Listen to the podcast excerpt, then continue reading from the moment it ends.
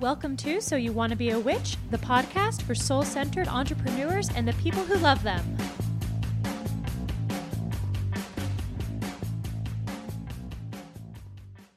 Welcome back to So You Want to Be a Witch, the podcast for soul-centered entrepreneurs and the people who love them.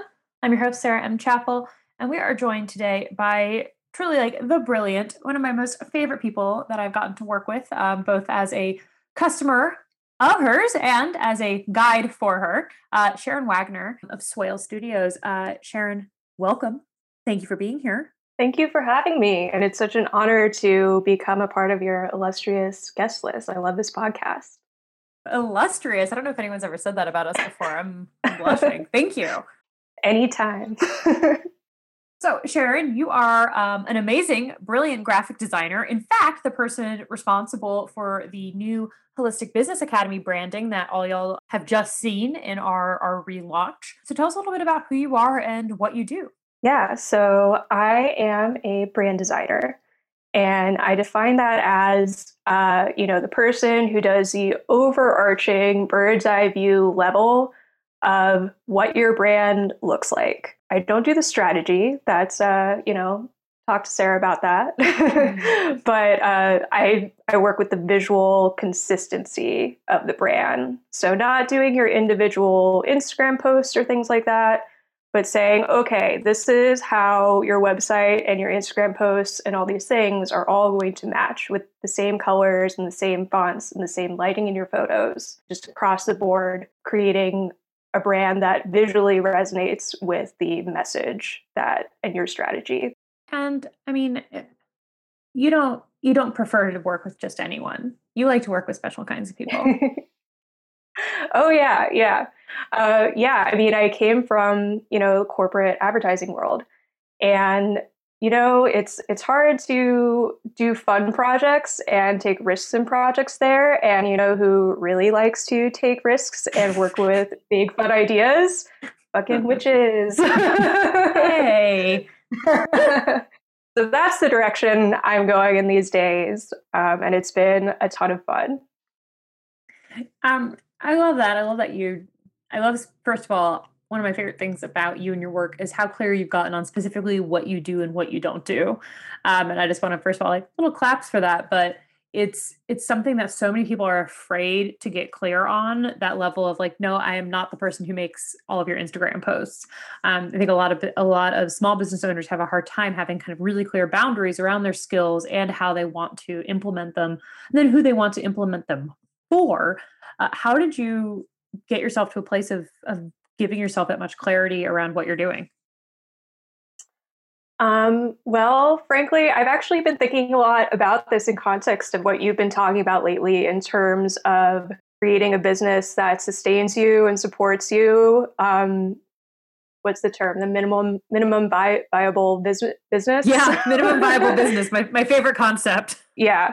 It was really about identifying what my zone of genius is, if you will, and the work that I really love and my favorite part of my job, which, I spent about 5 years in, working full time at ad agencies, and then went more to freelance. So I had quite a bit of time to have to wear a lot of different hats, especially at smaller agencies, where I'm doing literally everything design wise. I'm making brands, and I'm also doing keynote presentations for people, right?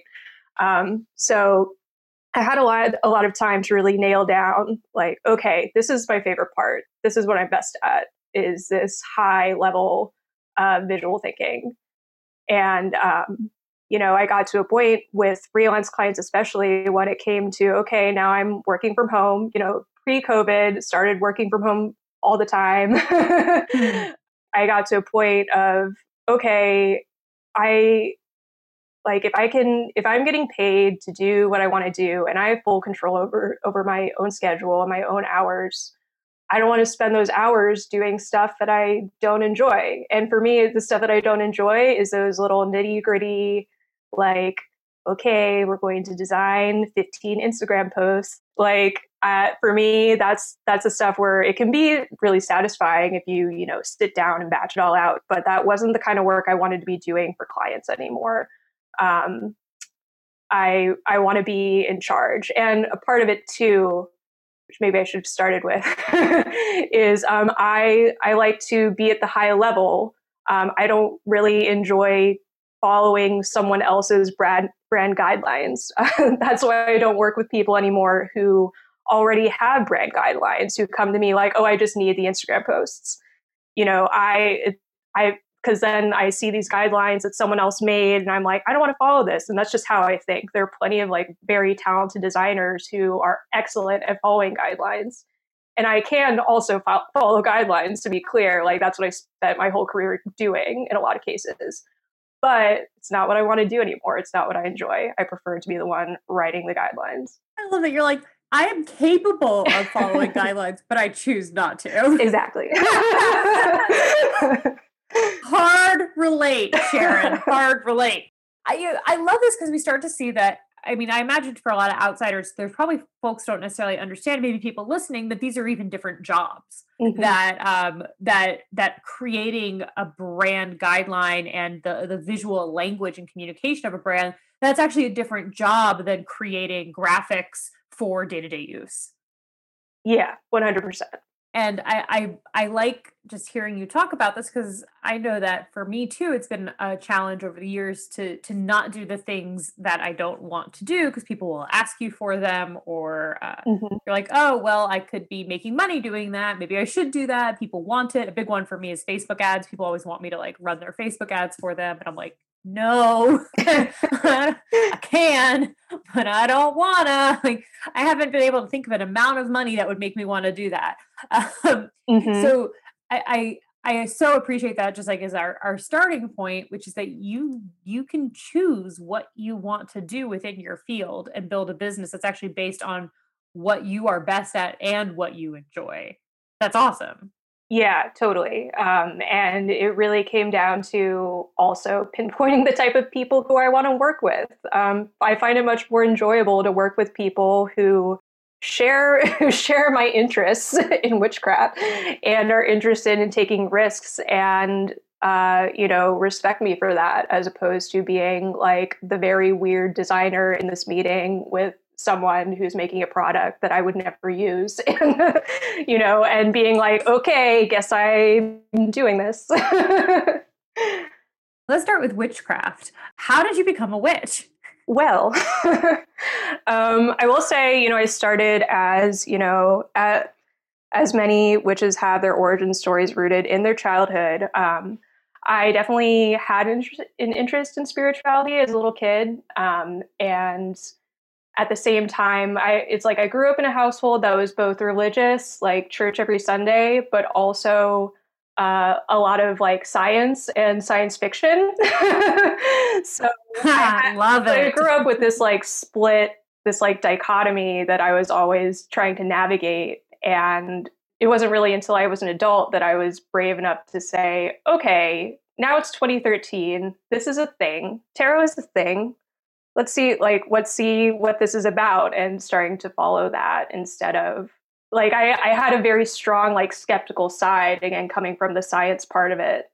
But at the same time did have a deep feeling, about spirituality. And I knew that, I grew up, I was raised Lutheran. But I knew that wasn't it for me, but I always found those spiritual conversations and everything very interesting. Like, I had a pastor who was actually really cool and did things like guided meditations and stuff that I always found interesting. But again, like, the Christianity part didn't quite jive. Then, fast forward to my 20s, and I'm in this corporate advertising career and incredibly depressed and losing my mind. And tarot really helped me out of that. I know you have a similar, maybe tangentially related story of like, you find yourself in this place where you're like, I think I'm where I wanted to be, making a ton of money at this job in New York City. And this is it, right? And you're deeply unhappy and dissatisfied with your life. Right. So again, this is like 2013 by the time I came to tarot. And, one of the first people I started learning from was also Carolyn Elliott, like her influence course. that really dropped me right into witchcraft. And I really did it very independently. I didn't really have any friends who were interested in it at all, and just slowly kept deepening this over the years up to the point of now working with you in, in 2021. Yes. Witchcraft. I know this is true in other places, but it does feel like such a specifically New York thing sometimes, where you hit that, you go to New York, you get your dream job, you start finally making enough money to pay your bills. And then you're like, I hate everything that I was supposed to want. And yeah, I have a very similar story of like finding tarot around that time and being like, oh, there's a whole other world here. Weird. Mm-hmm. I'm going to quit. I'm out. Quitting this world. I'm out. So, all right. I love this. Raised Lutheran, but with guided meditation. That does sound pretty cool as those things go. We definitely did not have that at the like extremely sterile country club of a Presbyterian church that I was raised in. This is not the first episode where I ranked on Presbyterians. I'm sorry if any of you are actively Presbyterian. They are my least favorite of all of the traditional Christian Protestant. Anyway.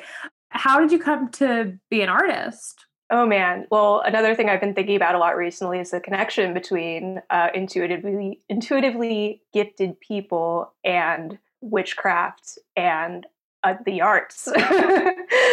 Mm-hmm. You know, personally, recently, I've been reflecting a lot on how I came to this place, especially, you know, when you start working for yourself and running your own business. And I recently rebranded as well as Swail Studio, as opposed to my full name. Thinking a lot about where the initial desire to work in a creative field, you know, it's interesting. For me, I realized that art and writing was one of the first places where I felt that I could access my intuition and those gifts. I think it started as, you know, a deep frustration with like, okay, so, you know, again, science heavy household. Oh, if there's a right answer to everything, then that's not interesting to me. What about the stuff that I can make up? What about the stuff that's in my head? What about the stuff that there are no rules for? And that's always what I've been drawn to. And so, and it was also, again, science heavy household. They didn't really fucking know what I was doing with art and writing. They were kind of like, okay, cool. That's interesting. All right. And I could kind of do whatever I wanted without any criticism or being bothered about it. And learning that, oh, I'm good at painting and drawing. Oh, this is great. Now I can be praised for this. And like, I know a lot of artists have a similar story in that way of like, oh, I realized that people would compliment me for this. So I kept doing it. So I kind of took that and so it became, you know, both like a form of self-therapy, which again, I think is the case for a lot of artists. Oh, this is the one way that I can that is accessible to me right now for me to work through my own emotions. And then got to art school, like fast forward to like, I decided, yes, I want to be an artist. I want to be a painter. Got to art school, realized that I then had to talk about my feelings. And I was like, okay, I don't know about that.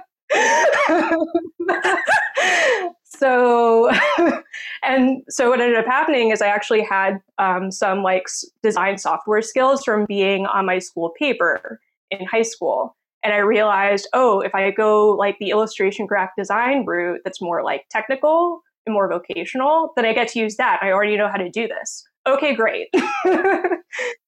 And no one's going to ask you about your feelings. No over feelings. There. So great, which is ironic because now my whole thing is that design directly creates feelings. And you do, in fact, have to talk about a lot about your feelings to have a brand that actually resonates and connects with people. Yeah. So you come full circle. I'm like, do you know a single person who went to art school and like, like was okay with that? I know people I no longer talk to. It's like Yeah, it again, like the whole, I don't know if it is the New York thing or what, because like I went to Pratt Institute in Brooklyn, so a lot of us stayed here. I don't know. It's again, it's like, okay, yeah, we're going to take something that's deeply rooted in your feelings and make it a system with a portfolio and qualifications. And you're going to be constantly judged on this for the rest of your life. Sounds like a great career. Like, so yeah, an experience for sure. I did 1 year of drama school at Tisch at NYU, and I had like that exact same feeling where all of a sudden I was like, no, I'm at theater school to be other people's feelings. I was like, why is this about me and my feelings? And like after a year of rolling around on the floor naked, talking about my feelings, I left. That was an accurate statement of drama school. But yeah, it's very funny. And I think a lot of folks who are extremely like emotionally and intuitively gifted probably get to that place in college if they were raised by people who didn't understand that. And are like, yeah, art expression is not a safe place for my suppressed emotions. Sorry, gotta go. Oh man. Yeah. And I'm realizing too, I know like quite a few ex-Tisch people, again, like this, this specific, like creative to intuitive, spiritual witchcraft space. It's like a very specific trajectory that I've been seeing, and I think is really interesting. Okay. I was like, bring it together, Sarah. That was like 15 years ago. You're still alive. It's okay. If you talked a little bit about it, but I'd love to get a little bit more clear. What actually is then branding? Because you mentioned now that it is a lot about feelings, like, oh shit. But what is branding, and what do we need to know about that as business owners? Yeah. So, again, the technical definition being, the bird's eye level, consistent. What you see on the surface is the colors, the superficial parts, the typefaces. But the thing about the superficial parts that are just the things that you see, they're just on the surface, is that they're also communicating in a subconscious way. Because, things that you see visually are in fact like a sensory experience that is directly related to both like physical and emotional feelings. So, you have your strategy and your messaging, and you can have your copy all written perfectly, and it's super interesting and it grabs people's attention, and that's awesome. And that's one level of communication that's very conscious. Like if you have to think through language, that's usually a more conscious process. But subconsciously, you're also seeing what it looks like. And that's often a more immediate reaction for, of course, sighted people.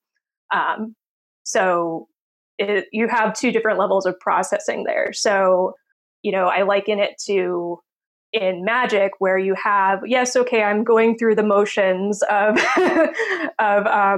my spell, and I have all the corresponding things and the candle and the correct color, and you know that superficially, okay, this is like symbolic, but at the same time, there is a subconscious layer. Things are changing subconsciously, and your subconscious is processing like, yes, I chose this candle color because it connects with this specific intention, and it deepens and anchors your intention. I think something we talked about before that I'd like to kind of like start to wrap in is like, as a beginning business owner, how should you be thinking about something like branding versus like the more, we haven't said this today, but like the more established people that you work with? So for beginners, the first thing that I recommend is getting really, really clear on your strategy before you get to branding. And this is like an unpopular opinion, I would say, for a lot of designers. But honestly, it's like, it is one piece of the puzzle. I am never going to tell anyone that branding will literally solve all your business problems. I don't think it's the place to start. I think you need to start with strategy. And that is why I only work with people who are pretty established, because they already have their strategy. They already have their They know who they are, to deeply simplify it. They know who they are and what they're saying. And if you're just starting out, then like, yes, consistency is great. But if you're like having a visual consistency is great. But if you don't consistently have your messaging and your strategy and know what you're doing, then we cannot build a consistent brand on that. Mm. Yes. I think about our process of building the new HBA brand, and the idea of having done that even like a couple years ago, like I had no idea what it would be. I couldn't have even told you what it was supposed to be or who it was for. But that's a place that I see a lot of beginning business owners get kind of confused by, is think that in order to have sales that they need to look professional, and that being professional is equal to having like a fancy brand. Right. And I think this is also where design gets a bad rap, in this idea of like, oh, it's just superficial and it's a time suck and you don't really need to worry about it. It's not that important. In that when people do choose branding as a thing to focus their attention on before they have their actual foundation of their business together, then no, it doesn't work. Then it's not going to work, Yeah. And I mean, just, keeping on our spicy chat, like, honestly, I think it's a place that people waste a lot of fucking money before they've validated their business ideas. Yes, absolutely. And that's like, oh my God, this is like a huge, huge spicy opinion in the design community where this is like design world tangent. But recently, Fiverr acquired Working Not Working, which is supposed to be kind of like an elevated, more exclusive platform for freelancers. So I don't know a single person who actually got hired from it, beside the point. But it's supposed to be like a pretty exclusive, like creative friendly, creatives first, platform for hiring and sourcing creative talent, which is great. So Fiverr recently acquired them, and Fiverr having a terrible reputation in the design community because no one wants to make a logo for $5. No. But since I've been more in the entrepreneurial space with people who are starting small businesses from scratch, now I am more open to this idea of like, yeah, Fiverr and Upwork and all that do exist for a reason. Like the $5 logos on Creative Market and Etsy do exist for a reason, because you want to have something when you're starting out. Absolutely. And you don't want to sink all your money into a brand that you don't even know if you're gonna... if you're going to let alone the expense of it, if you're not making enough profit to invest in a $5,000 brand design, then please don't. And I have no problem with telling people to go, hey, yeah, go to Creative Market, go to Etsy, see what resonates with you there before you invest $5,000 with me in something that might not actually be resonant with you in a few months. It's such a funny place where there are actually a lot of things that you shouldn't invest in if your business can't sustain those investments. And this runs counter to a lot of the very like kind of probably in our circles, very popular talk about things like things being financially accessible, which I do think is important. Mm-hmm. But there are things that as a business owner, you have no business spending money on if your business can't sustain those investments. And that's really hard to wrap our head around, especially when you're starting out and you think, oh, I would be successful if only I could have a fancy Sharon made logo, that would, right. You said earlier, like that would, people are like, that would solve my problems. Or I get that with some of my more high-end work where people are like, oh, I really need this program in order to succeed. And I'm like, no, you don't. Mm-hmm. Actually, this program is for people who already have some of these pieces in place, and one of the indicators for that is that they can afford it. And business is weird like that, because we actually have a very tangible way to know whether or not we're ready for certain things. And it makes people feel uncomfortable. And there's different ways to create financial accessibility with our work without putting people in positions to make commitments that their business actually can't sustain yet. There's my, I'm with you on the unpopular opinion part. Yeah. And it works in the other direction too, where, you know, once you do get to a certain size and a certain profit margin and you're ready to expand and you have figured out, yes, this is the thing I'm good at. This is what I want to do. This is what I want to build my brand on. Then you know, and you say, okay, yeah, now I'm looking around and I'm realizing that the level of my competition has changed now that, like, once you up level, you know, you're working now with with and against other people who might be in your same niche, who, like, once you up level to that point where you're competing with other established people, you know, who maybe do have a professional brand, who have been doing this for longer, and you see, oh, wow, their work looks really consistent and they're able to charge this much money. Holy shit. You know, people tend not to spend a lot of money on things that don't look expensive. Another unpopular opinion. Here's some lifetime feedback for Sharon. I made the, our first official landing page with the new HBA branding and showed it to a mutual friend of ours who goes, shit, that looks expensive. And I said, thank you. Perfect. It's really funny. My one-liner as a freelancer, like gun for hire, what used to be, I make things look expensive. And everyone loved that. It got me a lot of jobs, honestly. Yeah, that's really good. Have you thought about also being a copywriter in addition? I like that. I like that a lot. But it's true. And this is, you know, where we start to get to this next level in business. And there are unpopular truths. And when we're talking about kind of branding and pricing and things like that, we're starting to look at things like sales psychology and how brains work. Whether or not we want them to work that way, they do work that way. Mm-hmm. And that's true. We don't tend to make investments in things that don't, at the very least, create a feeling of reliability, which often comes from consistency and polish. Yeah, absolutely.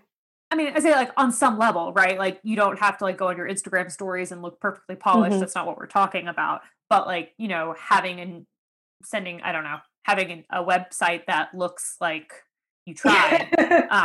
Yeah, I mean, it goes a long way. And again, you know, yeah, maybe you do want to buy something from Creative Market as opposed to doing it yourself. You know, maybe, like, that might be a good choice. Like, yeah, it goes a long way to look like you're trying, especially in the early phases. Do you want to keep buying stuff from Creative Market when you start charging people for $10,000 coaching packages? Probably not. That's kind of, there's a difference there. I mean, you know, we grew HBA to a 6-figure product off of a logo I made in Canva, right? Yeah. So this doesn't mean, you know, this isn't like there's a starting point. Absolutely. But, right. And now I'm like, great. And now HBA needs to look like what it is and what it's becoming, which is not something that was made in Canva. So yeah, it's an exciting moment, I think, to start to kind of think about that. And for those of you that are maybe newer, I hope you're really hearing what Sharon's saying too, which is that, like, Creative Market, Canva, gosh, I've gotten great help on Upwork in the past for little projects, like, whatever. Mm-hmm. I don't use Fiverr because I will not pay somebody $5 for something. But that there, these do exist for a reason, and that it's okay to start there. This isn't like a snobby thing. This is just a, like, don't make these investments until you actually know that you want to keep doing this, and that you're ready to actually make that kind of commitment to your brand and to your customers. Mm-hmm. And the flip side of this, I don't know if I've told you this story before, Sharon, I might have, is that when I was first starting out, I reached out to a brand designer and had no idea how much it would cost. I had no concept. Mm-hmm. They didn't have any pricing indicators at all on their forms or anything. And was, of course, absolutely mortified when I found out how much it would cost and couldn't afford it. So I think there's also, you know, a place to kind of keep in mind, you know, not that we have to go with the adage of, if you have to ask, you can't afford it, but that if you're just starting out, like, it's totally okay to not be in a position to hire somebody who is a brand expert to support your business. Yeah, absolutely. And the other thing that I want people to keep in mind is that you know, I think about this a lot coming from specifically more like luxury, like cosmetics, beauty, fashion type of corporate background. You know, a lot of these luxury products, it's like the brand often is what they're selling more so than the product. So of course the brand is very, very important, because it's an emotional sell. It's not so much a functional product. It's more about the reputation that this brand has and how you feel about yourself wearing this brand and what other people feel about you wearing this brand and what you think you will get from wearing this brand. You know, no one likes this, but this is the system that like these corporations have built. And that's how people think about it. Yeah, we're deeply indoctrinated into that. So even if we question it or push against it, chances are your brain still operates on that level as well. It always makes you think of, it's been some years since I worked in fashion, but you know how most of those fashion houses make most of their money from $60 perfume sales. Right. You know, no, people are not buying the Chanel bag, but they're buying Chanel number 5.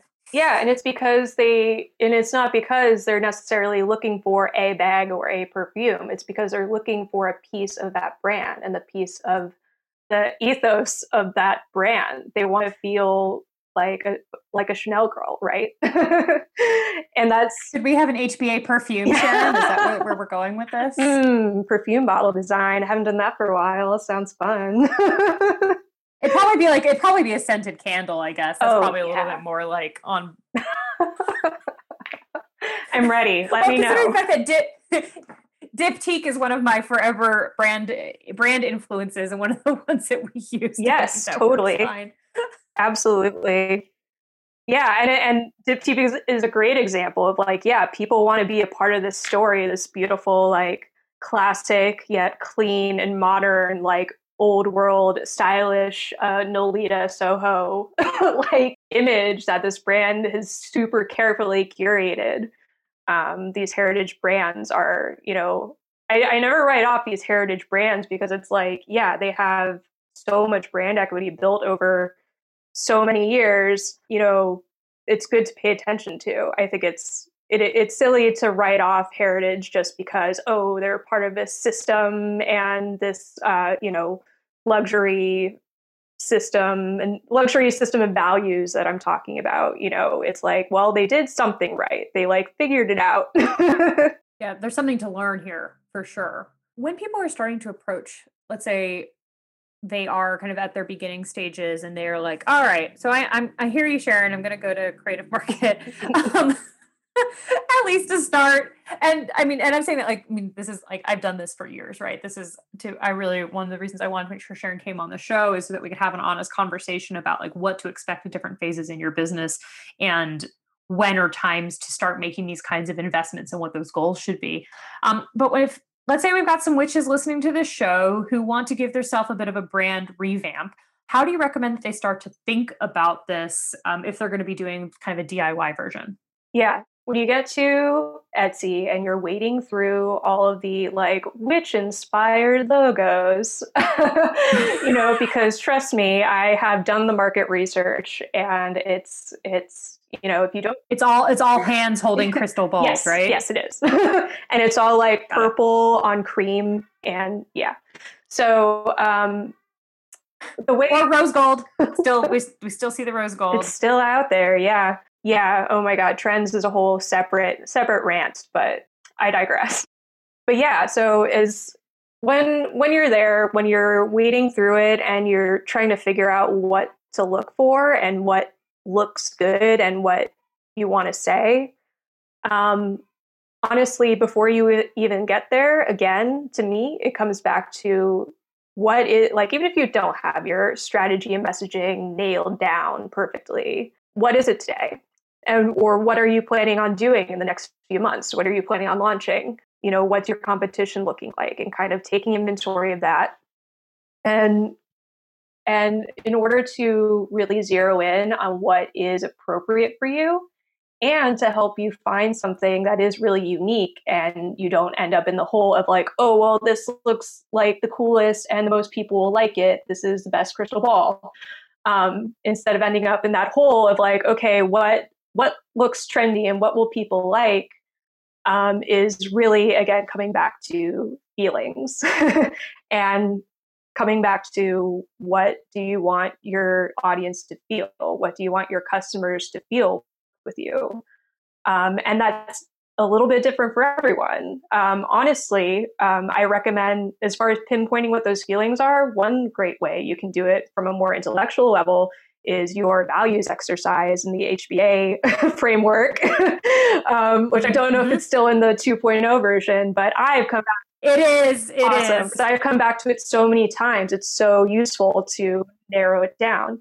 And the second thing to really, like, once you have those values and you have a direction, something that I love to give people who kind of like don't really, so it's like, okay, you have these words, you have these values, but what do they even look like visually? An exercise that I love to give people is if you had a physical location for your business, and even if you do, what would the ideal physical location be? It's like, yeah, maybe you have a store, but like, what if you could have it anywhere in the world? Where would it be? What if you could work with your coaching clients in like a cave?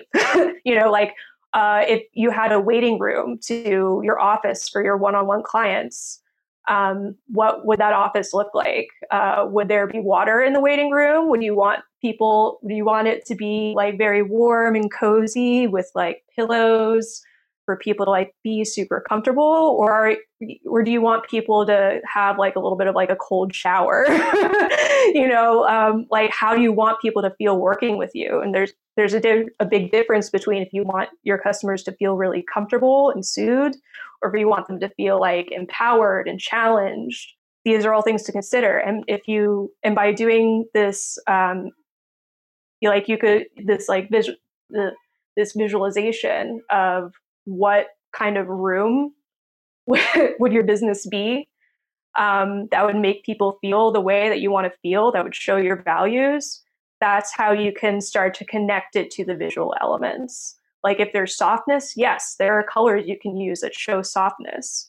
If you want it to feel more intense, there's colors and fonts and accents that you can use to make it feel more intense. So that is a way, like literally, if you're a visualization person, if you literally imagine this room and look around and see what's there, see what the sensory elements are, and start to look for those colors, those feelings, those shapes, those textures. I love this exercise so much. And I know that I shared with you that when I was a teenager, I always envisioned myself having a shop in the Lower East Side that was like part bookshop, but also part clothing store, definitely, and probably also a coffee shop as well. And I know now everything in New York is that, but this was like, I'm older now. So this was before everything was also a coffee shop. It was very like, I don't know, like Betsy Johnson meets like St. Mark's meets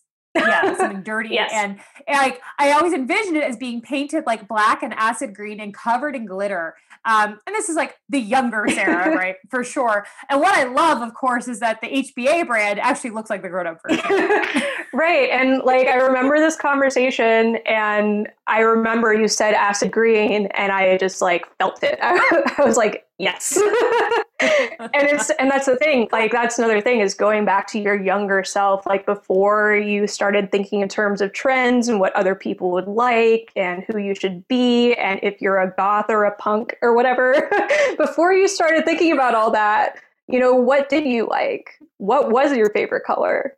It's not to be discounted. That's very deep and very personal. And when you tie those deep and personal things into your brand, that's what makes a deep and personal brand. And for the record, the HBA brand is a $5,000 flannel shirt. That's like my go-to thought there, obviously, yes, with some acid green accents. For those of you that are curious as to how we manifest that into the visible realm, it's that. It's Marc Jacobs, Perry Ellis. There you go. There's our exactly fashion reference. Right. And it was really fun because you know, being able to have you come to me saying, okay, you have this amazing taste and this luxury fashion background, but at the same time, you're saying, but I need this to feel accessible. This is for new business owners. Like, this can't feel super exclusive. And pinpointing, you know, grunge as kind of like the correspondence to that space of like, yeah, this is for innovators. This is for people who are cool, not because they're trying to be cool, but because they don't care. That was really fun. We're talking about you guys listening, by the way. You guys are just cool, not because you don't even have to try. Yeah, for real. We made it for you. It's true. I do love that exercise, Sharon. And I hope, especially that idea of, what would your waiting room look like, right? And that can be a really great like entry point into those colors, into the feelings of the brand when merged with those ideas of values. And then for folks who are like, okay, cool. Actually, I'm a little bit more established. I've got a product that sells. I can make an investment. How do you recommend that people start to think about hiring someone like you? Well, I think the first thing is to look at your competitors for sure. Not because you want, and I guess competitors is like a loaded term, right? But looking at your peers, right? And looking at and getting really clear on what it is that does differentiate you, because you probably know what it is at this point. Getting really clear on that, and then starting to look at what your peers are doing, what their brand consistency looks like, kind of gather your references and reference points and like, ooh, this is where I want to be, or, oh, this is not a direction I want to go in. That's all really valuable information for a designer. And then going and looking for designers who you resonate with. Most designers focus on, their aesthetic, like, oh, they focus on making really consistent, aesthetically consistent work. And so this is something that I've been grappling with lately, because I've realized that I'm actually not really a consistent aesthetic designer. It's like there are definitely certain things that are really consistent. For me, the focus is more conceptual. It's more about the feelings focus. And to me, it's like, if your brand feels different, then it needs to look different also. So for me, I love working like with people like you, Sarah, who pay a lot of attention to strategy and are paying a lot of attention to like how they can innovate and do things differently. To me, that's so much more interesting than creating like, okay, I'm going to do another like black and white brand with this specific like trending typeface, which is what a lot of designers out there are doing. I didn't come on here meaning to talk shit, but here I am. Spicy. Yeah. And at the same time, I totally used to do that. My old brand was 100% black and white with a trendy typeface. It's like, I've also been there. This is the majority of my career. Find a designer who's either conceptual philosophy or their clientele. If they've worked with, if you see like, a friend or someone you aspire to like be on par with has worked with this designer, check them out, see what their deal is. And you can, follow them, get a feel for like what their aesthetic is and how they work and what their philosophy is. And when you're ready, take a bite, inquire and see what they can do for you.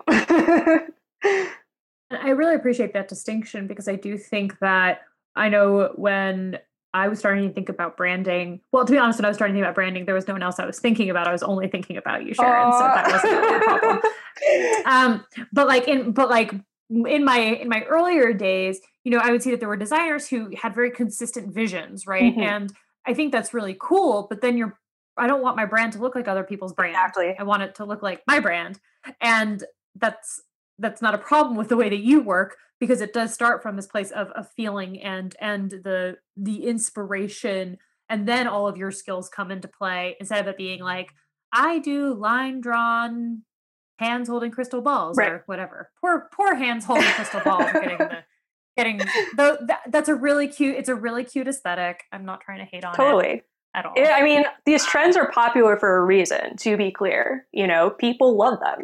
And if you, you know, it's a great place. If you don't know where to start, like by all means, start there. Like it, trends are trending for a reason. They're very interesting to follow, in my opinion, for that reason. I love trends. I think trends are so fascinating. But yeah, I love that there is this distinction, and that you can kind of get a sense of how people work, and you can ask them, right? I think sometimes when we start to make big investments in our business, especially with experts, it can be hard to feel like we're allowed to ask questions, but you should be able to ask a designer how they work. And they should be able to tell you. Yes, absolutely. Look for transparency. I totally used to be guilty of this, of kind of like hiding away, being like, oh, it'll just happen. And it was out of fear of like, oh, I don't want people like invading my process and art directing over my shoulder, because that's, again, the industry. That's the industry norm from where I came from. Absolutely look for someone who's transparent and who is going to be honest with you and who you can be honest with. Yeah. And I think we have to wrap it up there, because I'm just like, I could just gush about Sharon and how fabulous she is to work with. And I just got to say something for pros who have deadlines and communicate effectively, like Sharon. You're allowed to have those things too, even when you're working with creative artists, it turns out. So thank you for that, Sharon. No problem. I'm kind of adding myself there. It's like I had to learn how to be more communicative as well. But Sharon, where can people find more about you and your work and get to know you better? Yeah, so I'm on Instagram at swail.studio. Swail spelled swail.studio. And my website is also swail.studio. And I've been spending a little more time on Clubhouse, to my surprise, as an introvert. So I'm on there as well, Swail Studio. Or, oh, wait, my Instagram is without the dot. Sorry. Yeah, my Instagram is Swail Studio, one word, no dot. Dot free. The website has the dot. Nothing else has the dot. Okay. We'll link that all up in the show notes. So you guys can just click the link and go there without having to think. Much better. We'll try to make it as easy for you as possible. Sharon, thank you so much for sharing your spicy self with us today and helping us understand what branding is, when we should be doing it, when kind of at different stages in our business, we want to be using different kinds of resources. And, ultimately that I really appreciate you kind of maybe removing some of the shame around starting out and not doing those kinds of investments, and instead focusing on building a sustainable business so you can create a brand that really lasts. I appreciate your time and your brilliance today. Thank you so much. It was again an honor to be here. So good to talk to you.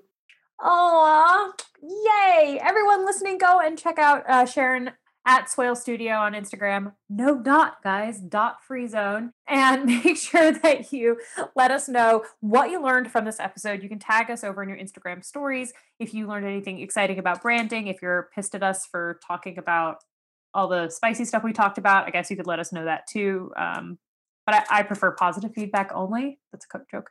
And I appreciate you guys so much. We will see you here next week. Bye for now.